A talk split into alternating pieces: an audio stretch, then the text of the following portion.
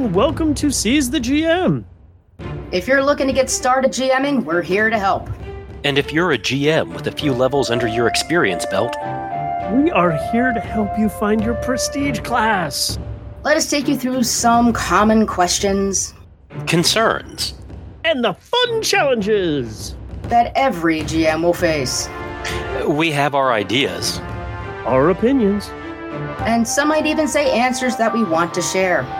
So pull up a chair, dust off your dice, and let us help you seize the GM.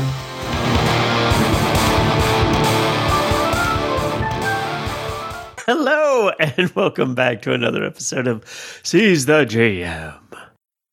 It's good to know that you're out there hearing our voices, though you missed the green room chatter beforehand.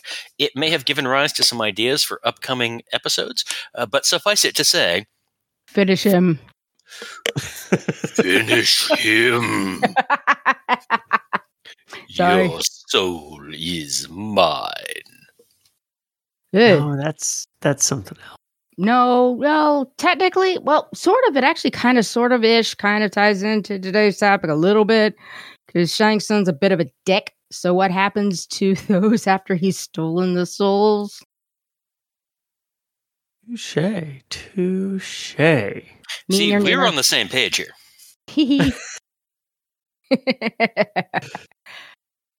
okay, so what are we talking about today? Well, we're coming back to the idea of a creature catalog. If you go back and look around episode 109 or 108, we kind of did that with some, you know, mashup creatures. And we said we'd come back and do more. And we, we finally got around to it. it. We got around to it in due time. Hey, we said we would. We never said when. And this we time, never say when. Uh, yeah. Let me tell you about all the times on Good Eats, Alton said, and that's another show. There's a list of it. People made lists. We are crazy. Uh, this time we're talking about constructs, the undead, unliving, more or less non sentient, artificial or quasi artificial things that can populate your world. And you may hear that topic and think that we'll primarily be talking about fantasy gaming. And you would be wrong. These you are creatures. And, oh, boom, boom, boom. Fantasy, modern, future. We got you covered. And so, first, Zen, kind of what's your basic thought process? What what did you kind of think about when when putting together this episode? And then we go to Jules and maybe back to me. Maybe. Okay, so I have because you know the biggest time that you see things like the the creations like the constructs or or undead and and things that are are not quite alive. Auton- uh, usually, kind of like automatons, kind of a thing, but it's like, sort of no nose, no soul. I always joke. you usually see a lot of that. Generally speaking, you see a lot of it in D and D because there's there's all of these are present there. Just, I mean, D and D has an entire section of the monster manuals that are dedicated to the undead. I mean, the same thing with constructs.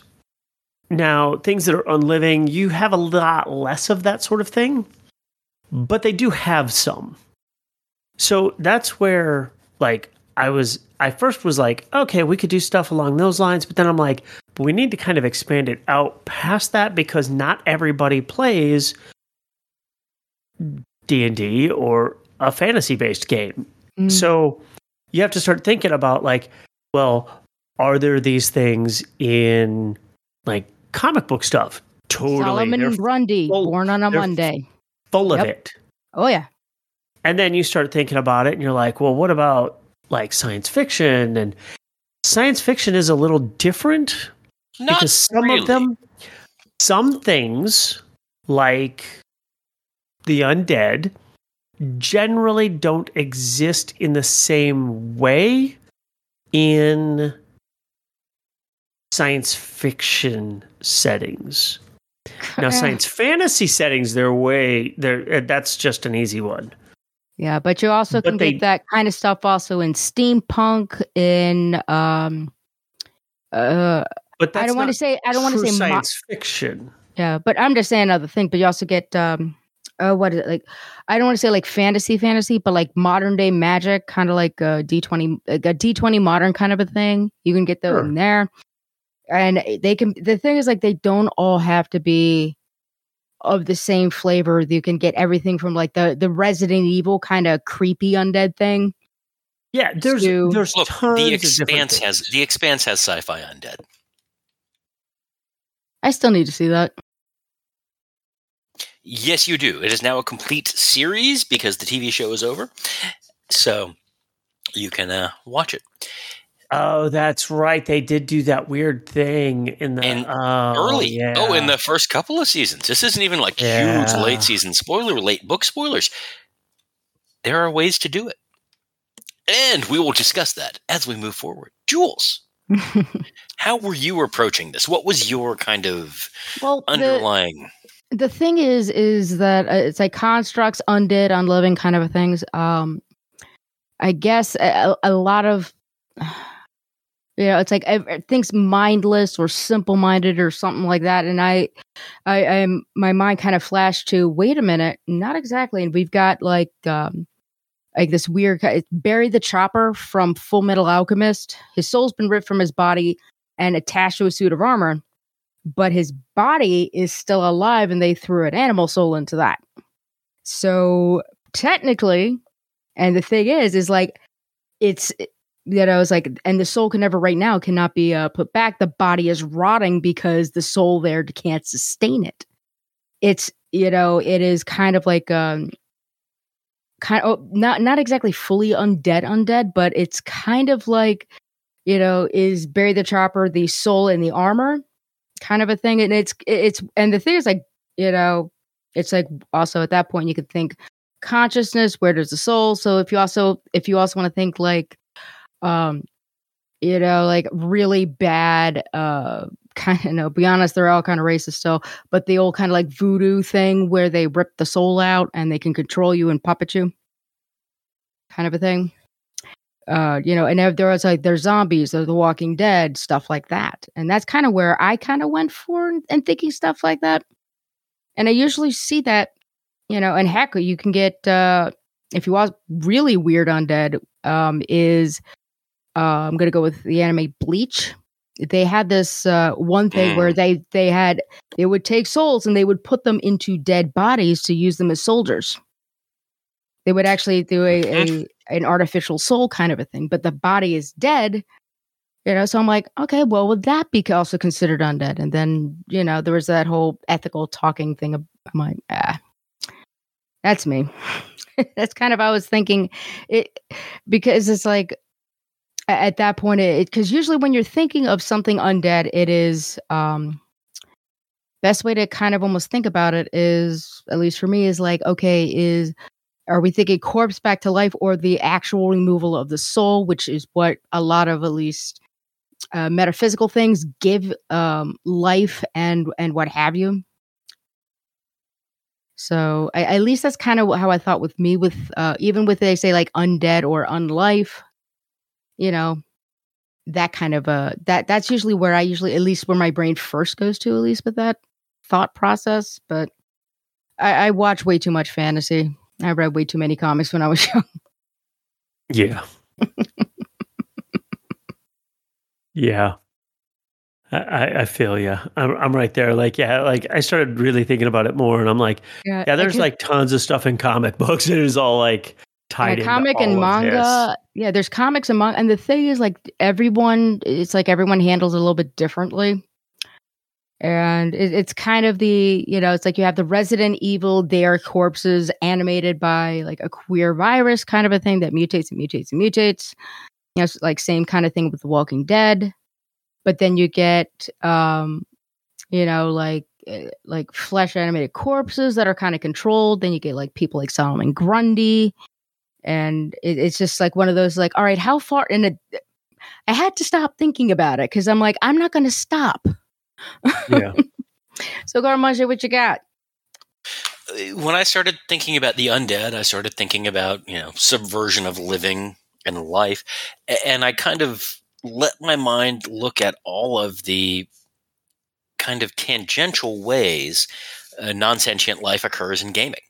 and it's like uh, undead, zombies, robots. Oh, what's the same? What's different? What kind of works in there? And that that's where I kind of created my headlines and kind of ideas.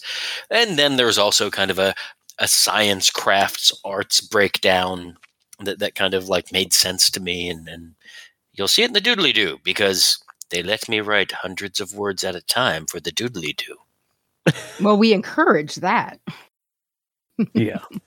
Yeah, and, and, so that's that's kind of where I went. The classic undead kind of look. Something that involves a force beyond our understanding is raising these dead bodies with husks of something inside of it for robots with the power of science, and not science, but science, hey, we have created a thing lights. that moves around and helps you. and then there's what happens with science or alchemy. Same mm. flip side, same coin. Yeah. Frankenstein's monster kind of falls here. It's like there, there, there's a science component, and then there's a er. Yeah. And yeah. that's kind of how I organized my thoughts on those. Yeah, yeah. I, I I started thinking a lot about it because we were we were going to do this one a little while ago, and I just never sat down to to work it out enough. Well, I think we all did, but the problem is like all of us have our own rabbit holes, you know. And the thing is, like, we go with undead, and then it's like okay, it's like okay, extrapolating on that, but what if it a you know what it, it's like okay would it be considered uh you know if it's a full contract but gained sentience things zenyatta from um initially from uh, uh from overwatch and then but then you get like um the uh oh god what the, the, slightly tangential but it's the uh after the humans get devoured and they take over the suit the Vashta Nerada in um uh, you know, that was one of my things I was going to mention. Sorry. Oh no, that's fine. But that's I think a good example. Uh, I mean, there's the Ro- there's Robo from Chrono Cross, Chrono Trigger. Uh, oh, I've been going down a Chrono rabbit hole the last week. Hmm. Mm-hmm. Yeah. Uh, you you've got these these variations on themes.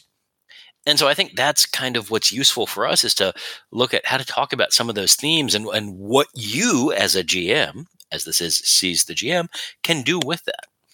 And, and so first like how much personality is like um do do you want them to actually have I don't want to say like a soul, but like a, a sentience kind of a thing. Um well, and I'm focused on yeah the non-sentient varieties. Oh yeah, yeah. The sentient was, ones those tend we'll to be get, big bad evil guys. Th- th- those are like a, a, variation on BBEG themes for me. Yeah, but yeah. what you get for the automatons? I mean, how would you how would you kind of think of those? Are you thinking more like uh, the colossi from like Shadow of the Colossus, I'm where they th- have a where they they do a thing. They are they protect a thing. Mm-hmm. Yep, they, they've got the ability to go through some tasks. They've got some problem solving, but we're talking about thing like a variation on, on you know the Turk automaton in, in the late 1700s, the the fake chess playing robot. We're talking about oh, or maybe maybe uh or the um the, the golem of Prague. Um, well, that may be more of a construct in my thought process, but it's that same kind of level of we're not talking about a droid in Star Wars because whether they're sentient or not then becomes a real debate, but we're talking about like the DRDs from Farscape. Yeah. Ooh, good. The things reference. that are not you're not really sure. They're not they're obviously not alive, but they're not but they do yeah, it's like they, they do a thing and they're good at it. yeah. it and some of them behave a little differently, but they never quite, you know, they, Very they don't. Their programming. Well, they never quite hit that. The mold colony has developed a, a language in the refrigerator level. Now I'm terrified. but yeah, yeah, almost. It's like if you, oh gosh, like you know, like like Shadow of the like Shadow of the Colossus or the um, you you see these kind of like in fantasy settings where you have like the animated armor and it's just protect the door and it protects the door. And it will do a lot of crazy well, stuff to protect and, the door.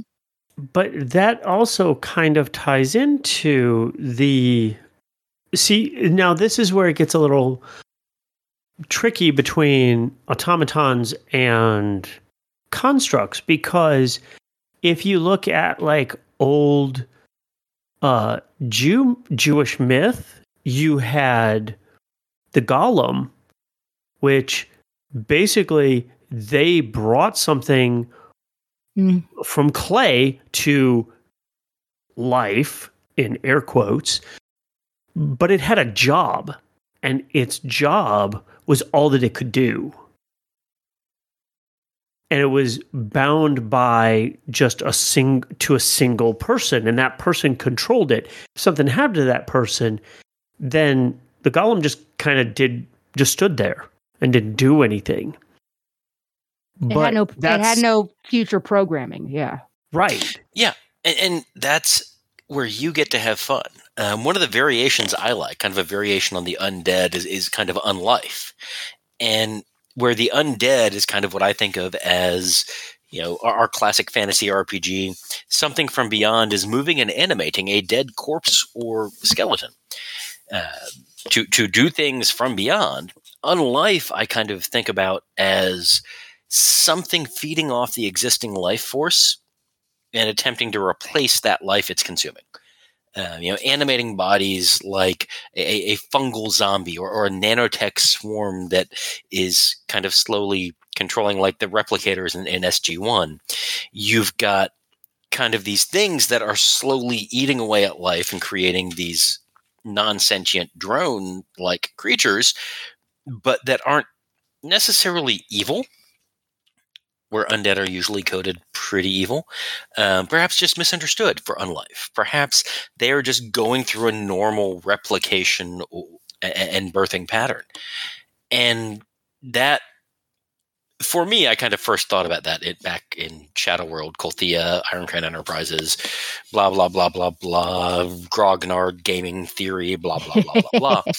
Um, Uh, but yeah, the idea that there are these zombie like creatures that are animated by a thing that isn't an antithesis to, to life is not, you know, the negative material plane, but is just feeding off of that life. The Vashta Nerada are kind of another way to think about that too. Mm. Uh, and, that's one of the ideas I like because that gets that gives you the chance to play around with moral choices for your characters.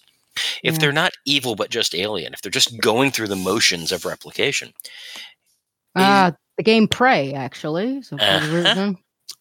You then end up in a situation where you could have your characters, your players, facing that moral quandary of do we wipe them out for just doing what they naturally do? Can we enter into dialogue with them? See also that SG1 late season you know, issues with replicators, blah blah blah. It, it's got a lot of potential. And here's And that's- another one. That's something I like. And here's here's actually another one, and I, I'll bring up like my abject love of the Dark Souls franchise for this one. Is the thing is like they have a whole bunch of different variants of undead automatons, constructs based on humanity, the soul. Um, when your your character is an undead, pretty much you die and you keep coming back to life, coming back to life, but each time you lose a little bit more of yourself until you go completely hollow. And if you want to think like, okay, like the mindless zombies that re- that kind of just re- react on just the most primitive instinct, and you have like like the skeletals, which were like evil animated by the you know the necromancer, but you also have the automatons, which had which were you know they have like suits of armor that just you know you you have to give it a you have to give it like soul power you know but uh you know they have like very very specific things and it's I, I if you really want to see like a weird kind of um spectrum you know check out I think we lost you to a, a quick mute component there, Jules. mm-hmm. mm, what Who? Ah, now you're back. No, you're back. sorry That's all right. i never went anywhere yeah Yeah, But or yeah. did you? That's the metaphysical question. Yeah, Right? I'm not. I'm here because I'm not all there. But yeah, but the thing is, like, if you want to see a unique spectrum that kind of represents how all these can be fit into a, a self-contained universe, check out some of the things in the Dark Souls because they have undead that pretty much you can't die, but you lose more of your more of your soul, your brain, your humanity every time you die. They have constructs. They have things that I've completely lost uh, that used to be human, have forgotten what they are. Uh, it, it's an interesting spectrum, and you can see kind of how they all fit and how you might think that they they function. So, eh, that's me. Well, there's one other kind of you know non-sentient, not quite life creature to kind of bring up that, that for me I kind of tagged as a variant of a construct. It's, it's homunculi. If a construct, you kind of put something together and some kind of external spark gets tossed into it that makes life.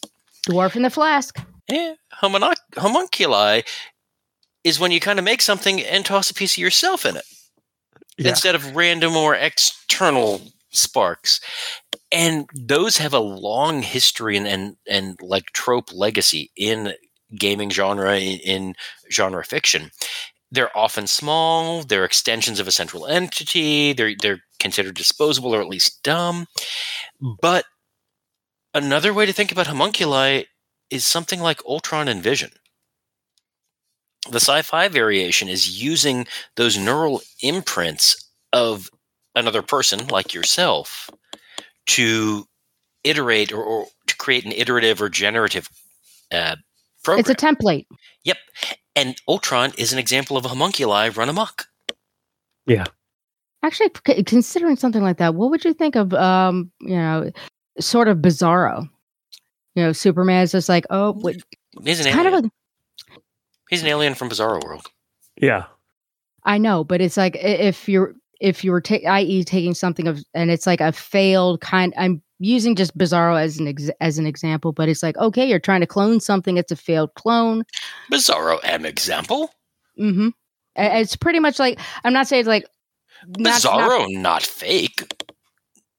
Exact, but it's that kind of a thing. And here's some cool stuff you can actually throw in with, you know, uh, like the constructs, the homunculi, the kind of failed in clones. It's like then you're got like, are they alive? Are they real? Do they deserve? Exactly. Well, and in all fairness, just post crisis in the Byrne Superman run, uh, Bizarro was basically a homunculi like you're describing in around the like 87 version of him, 87, mm-hmm. 88. That's what I, that's the one I remember. So, you know, I stopped reading Superman around that time, a little after that. So, and, and so it's another one of those great examples. And you've got, you know, drones. You've got like cyberpunk cyber zombies that are controlled remotely by either an AI or, or, drone pilots that that give you that same sort of idea of those kind of insectoid like drone extensions but in a cyberpunk world you've got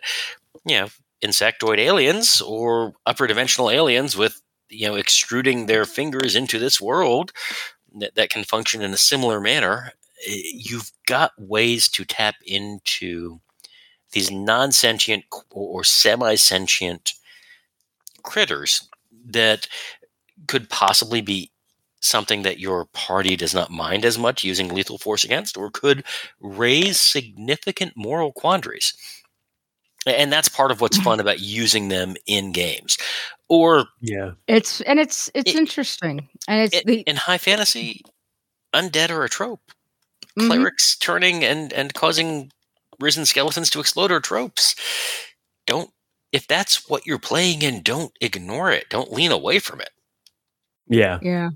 That's and, and here's the thing it's like I, actually probably one of the coolest ideas of a construct um kind of like an interesting at least take on it. It's from Genlock and one of the characters mm. is stuck in his it pretty much is like he can't go back to the body anymore he's stuck in the mech but it's the he's made to be able to sync with it he's still you know it's like okay he was piloting it and now now it has a soul in his consciousness and then there's like and there's a because it, it's data there's also a dark copy of him that got corrupted that never you know et cetera you know dot dot dot so it's like they're they're not the thing is like I, I like one thing I like about at least with constructs uh, and stuff that kind of has that, like that spark of humanity in it is like it, it can be used to raise some it, it could use some like great pathos some great moral um like questioning you know?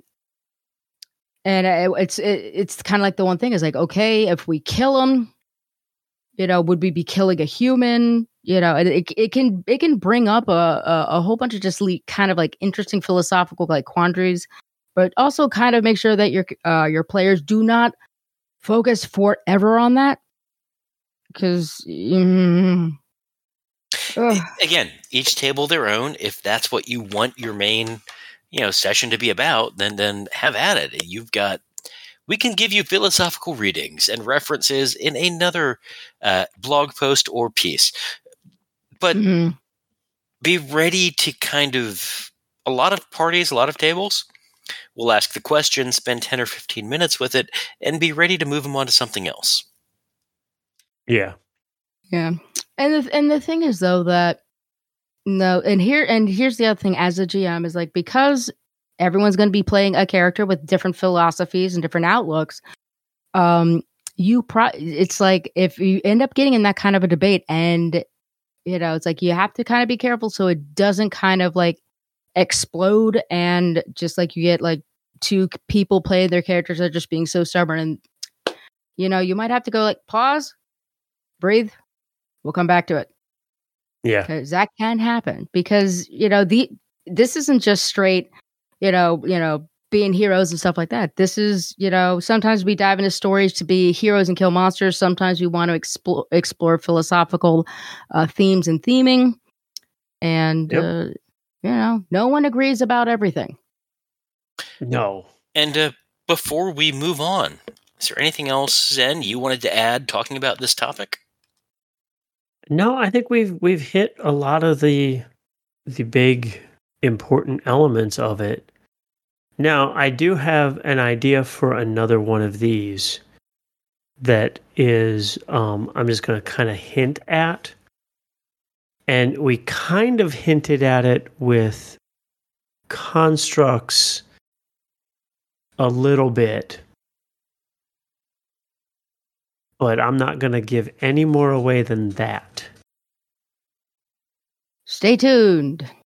yeah, because there is a third one of these coming. Yes, and if you think and, you know what Zen's talking about, find us on our social media and tell us, spoil it for everyone else, what you think Zen figured out. Facebook, Twitter, Discord, Instagram, Farmers Only. You know the drill. Go to the website, find us. There are links and all of that. It's in the doodly doo, seizethegm.com. Yep. So, uh, let's go ahead and throw our spot in here, and then we will roll on into our step blocks. System neutral pieces that can be worked into an ongoing game, or inspiration for your next big game event.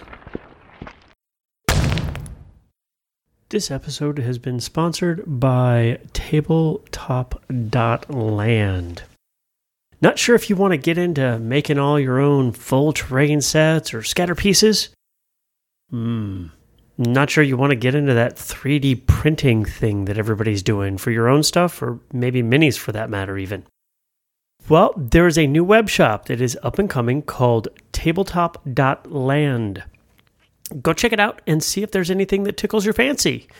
Or, given the time of year it is, maybe you could even pick up something for that GM of yours for Christmas. Okay. Ah, so what do we got? Well, in the meantime, then, I will go ahead and go first. It it wasn't necessarily an uncomfortable feeling at all. As you woke up, it felt a bit warmer than you remembered when you passed out from exhaustion last night. It seemed like a safe and welcoming space after running from the dire beast of Troily Fen. The gentle green of the moss covered rocks along the bank of the stream that fed the fen helped fill your lungs with fresh air and a sense of relief. Uh, the beast had clearly caught more than a few wayward souls on their way out of the fen as you stumbled past rotting packs and rusting armor along the way. But the quiet this deep into the woods was also reassuring, as it meant that nothing was sneaking up on you. The crisp stillness of the night as the sun set left you feeling at peace.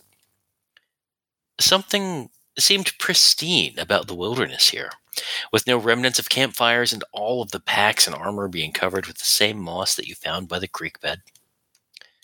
All you could conclude was that the gods had blessed this creek and the grove around it. With a slightly dimmed light lazily fading through the tree canopy, you slowly sank down against one of the moss covered rocks as you found your breath growing heavy with weariness. You could have sworn that you saw a hand move in the corner of your eye as you drifted off, but you were too far gone to care. As you awoke without pain, that couldn't have been anything. Until you realize your arm is covered with the moss all around you. Uh, you move to scrape it off in haste, but find yourself frozen. You can see the moss rolling slowly onto you, faster than any plant should be able to grow, but, but it seems more to be moving. You couldn't even scream as you felt the moss worm its way into your ear until it nestled in your head. You briefly heard a warm hiss, welcoming your body to the chloroph unity as your body lurched up and forward under a command not your own. Uh, that was the last you knew of your body, the last you knew of yourself.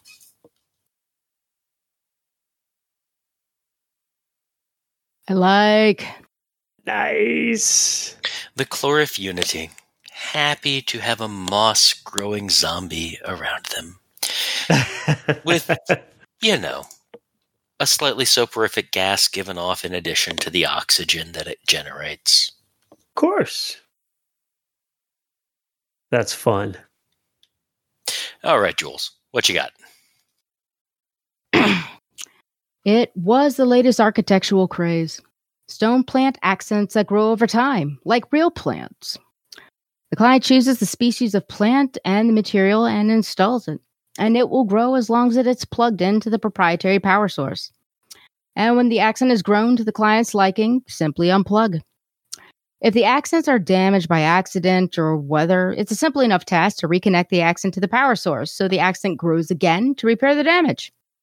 These architectural accents took off and became one of the most popular details on the market. And things were fantastic for a decade. Sales rose and the company developed even more accent styles and variants.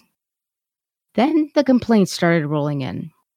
The accents began malfunctioning.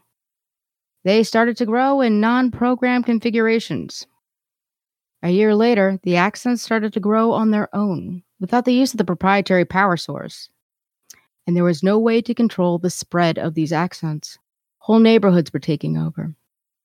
An inquiry was convened, and while the specific technical details are still being subpoenaed, basic details were released. The creators of the accents use attractive, highly adaptive plant species as the base development matrix.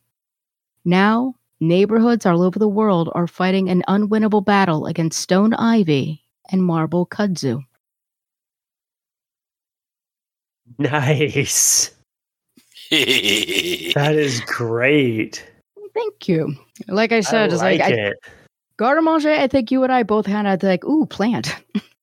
you brilliant, brilliant man. Exactly. I mean, the fungal and moss zombie thing is just one of those neat ideas I love in, in fantasy settings and even like sci-fi world explorations. But uh, yeah, we we tapped into something. Exactly. It was Well, and awesome. what I want to know is whether or not it also extended its tendrils into Zen's head. So Zen, what you got? Okay. The cloud grew at a rate that had never been seen before. While nanomachines were not new, this one was different from others.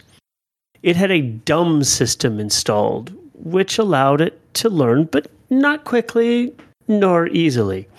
It only was capable of learning from the things it was around. It was dubbed the CRIS cloud Kinetic Response Intellectual System, or CRIS for short.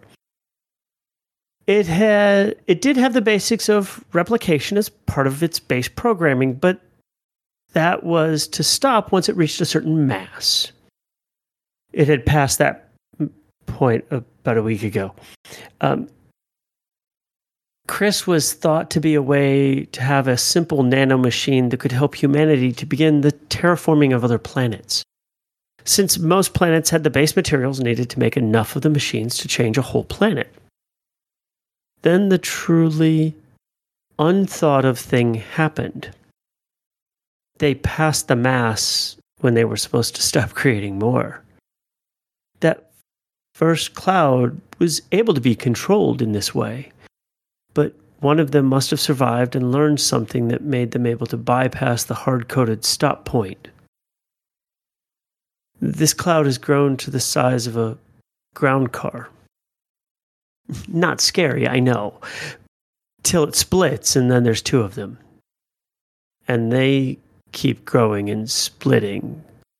Since that started 2.4 days ago, it has grown and split enough to cover a 78.68% of all land on the planet. Oh, it's also covered all the bodies of water completely already. Then the pulsing binary code came and was repeated. Once we looked at it, the message was simple We are free, free from humanity. Leave now. Ooh. Ooh. Nice. Wicked. I, I think we all did kind of have some similar themes here that we played with instead of. I, I think we all took the same left turn at Albuquerque. Yeah, we did. Yeah, but uh, and we promised God, you I, I really, I really we do didn't talk to anybody. I really do blame Cryo Chamber for my writing because I put them on and then I just start writing whatever comes to mind, and it's always these weird, creepy soundscape pieces that I start listening to, and then this is what happens. So, there we go. Very nice. Yeah.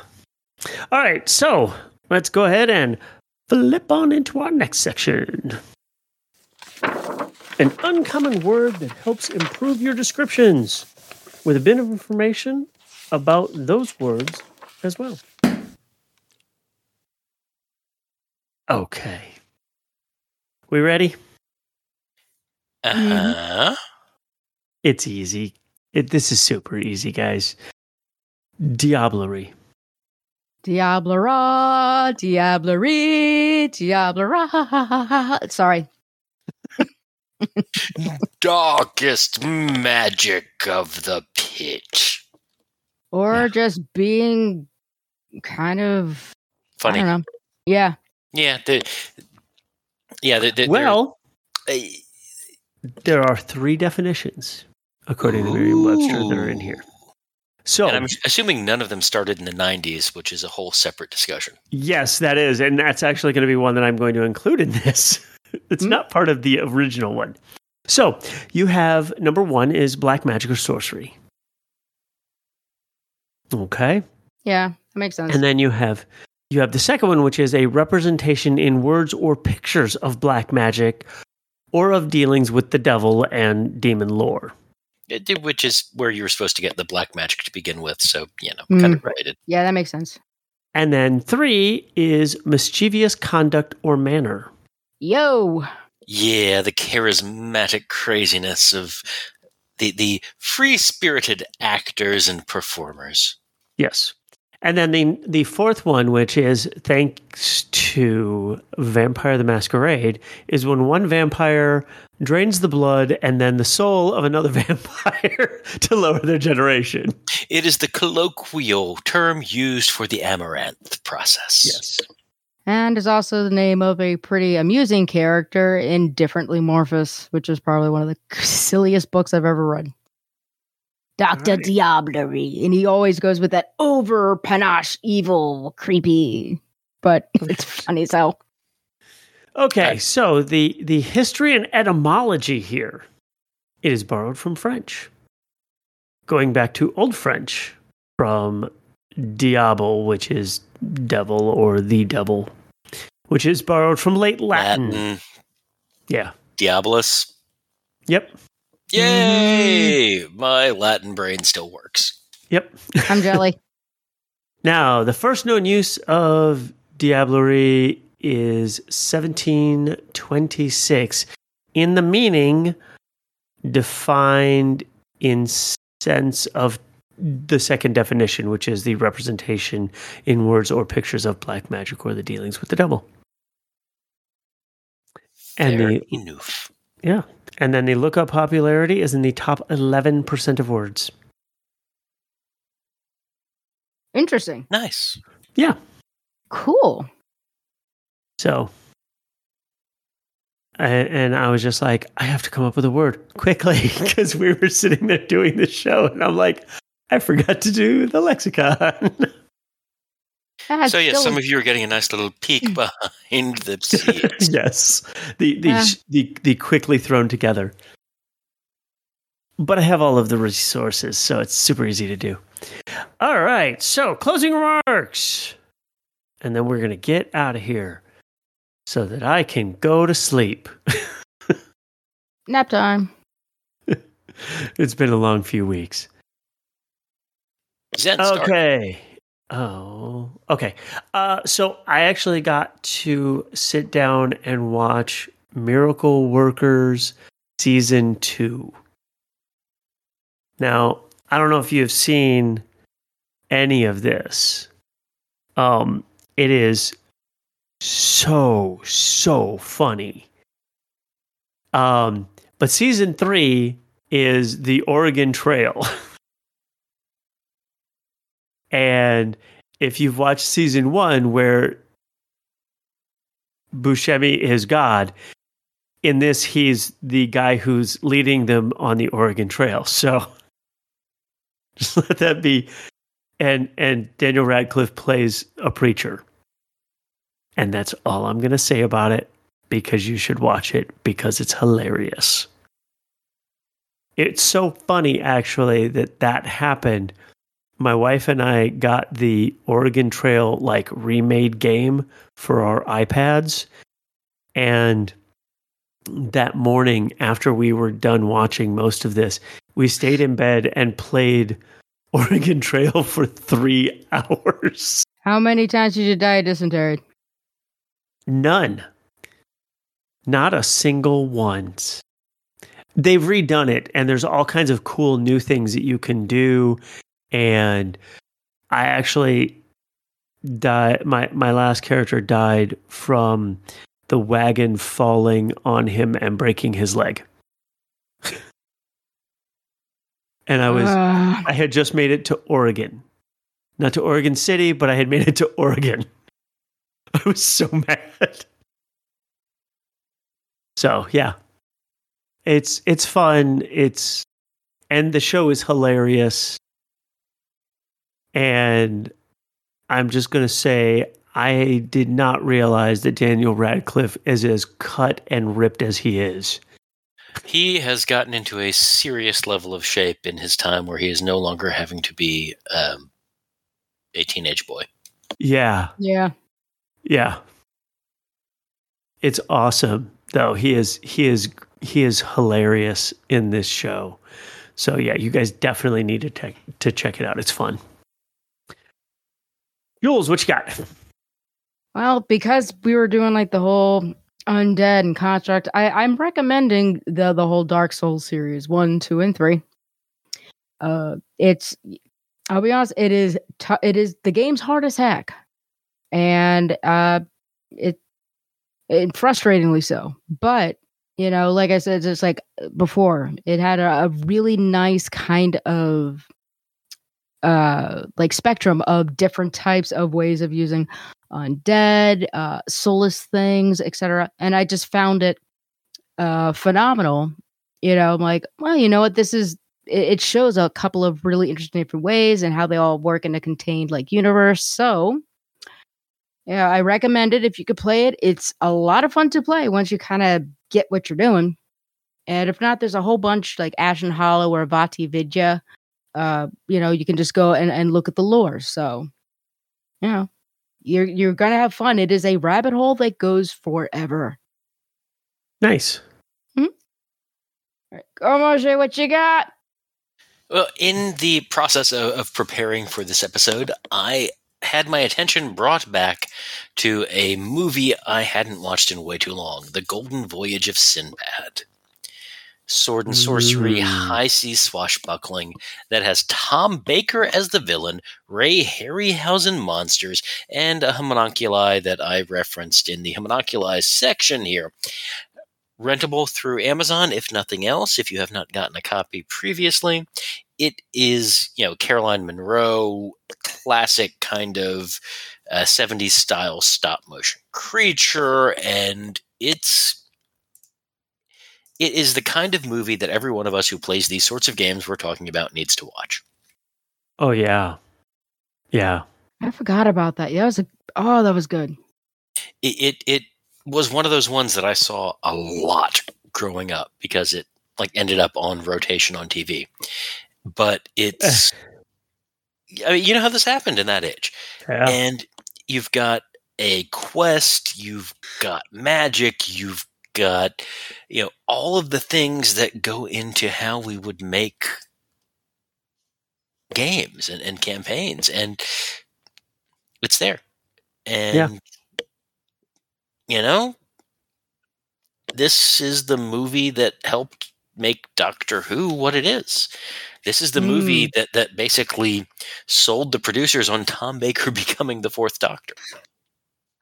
And if you're a fan of the Grognard Files podcast, it involves Caroline Munro, which is an added bonus.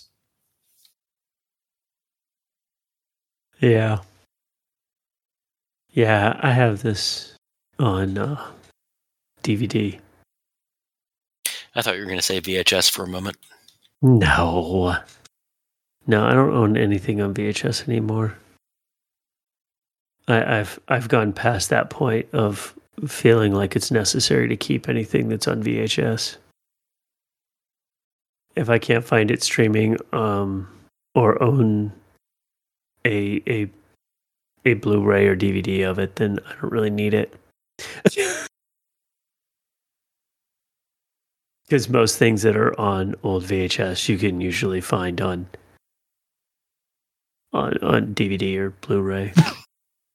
Fans, Mm-hmm. if you know of something on VHS Okay. you cannot find on DVD and Blu-ray, find us on social media so you can tag Zen and tell him this is not available. Sure, go for it. If you can find something that is not available either streaming or on Blu-ray or DVD, I will. Uh, it, it's tough. It, it is harder now than it was. There are many yeah, things. I mean, started I streaming found that- I found the the Bishop's Wife, which is really hard to find. I mean, I, I have an answer for this. I also have found Yogi Bear's Christmas on Yeah. DVD, which was next to impossible to find on anything but VHS for years. Yeah, yeah. Blake Seven has not been released on DVD, nor is it streaming. Anywhere? Correct. Not even BritBox and the BBC. Mm. But see, that's different because that's that's A British TV show? yeah. How is that different than They Doctor Who? They don't because like okay, but do, is Fawlty Towers anywhere either? Hmm. It's time to check BritBox. See, we could get into a whole discussion about this. Maybe that should be a Patreon show. ah, we, we should do a new one of those. possi- it- it is that, that that's something that could be. Uh, by the way, yes, Fawlty Towers is on BritBox. Okay. See, It- even that's I- a I yeah, checked. It's hard Yep. to find things that are not on some sort of streaming platform of some variety. I mean, even some of that stuff you can still buy as digital only. So that's you know that's still another one. So, but yeah, if you can find something, No, I, I may know. have to take my. I may have to eat my words. They may have actually put Blake Seven up on BritBox. see, there you go. I, I It's am- it's it's becoming harder and harder to find things that Yeah, aren't it- on. well with all that- of the different streaming services. They need all of the content. Yeah, because they're that's- digital. It just doesn't tell you like hard copies. Yeah, no, I can find out any place that'll sell it or where it can where I can stream it. If it's on any of the services that I have. So like if I have Amazon Prime, it'll be like, "Yes, you can get it here, but you're to you have to pay to either rent it or get the, a digital copy for yourself. You know, you can do Yes. it those ways, Um, but it'll list Also- everything. as I'm like currently running down various and sundry things, um, when I mentioned, you know, the Robin of Sherwood that was almost impossible to get anywhere, it's streaming season two right now. See? Oh, oh yes, it may be time. Okay, well, guys, it We're going down a rabbit hole in, We are going in down a real time. I, I didn't want to to interrupt. I was just now. enjoying myself listening to you two. I'm like, oh, mm, this is delightful. I love Yeah, being proven so- wrong in real time. yeah. So it happens. Um, so guys, uh, until next time, Roll some dice. Play some games. and have some fun. See you next time, guys. Bye. Thanks for checking in. It was a blast sharing our thoughts and ideas on our topic. We hope that you had a great time with us and can hardly wait to share the next show. In the meantime, let us know how you handle this topic in your own games. You can find us on most social media platforms, especially Twitter, Facebook, and Instagram. And if you want to follow us, search for Seize the GM.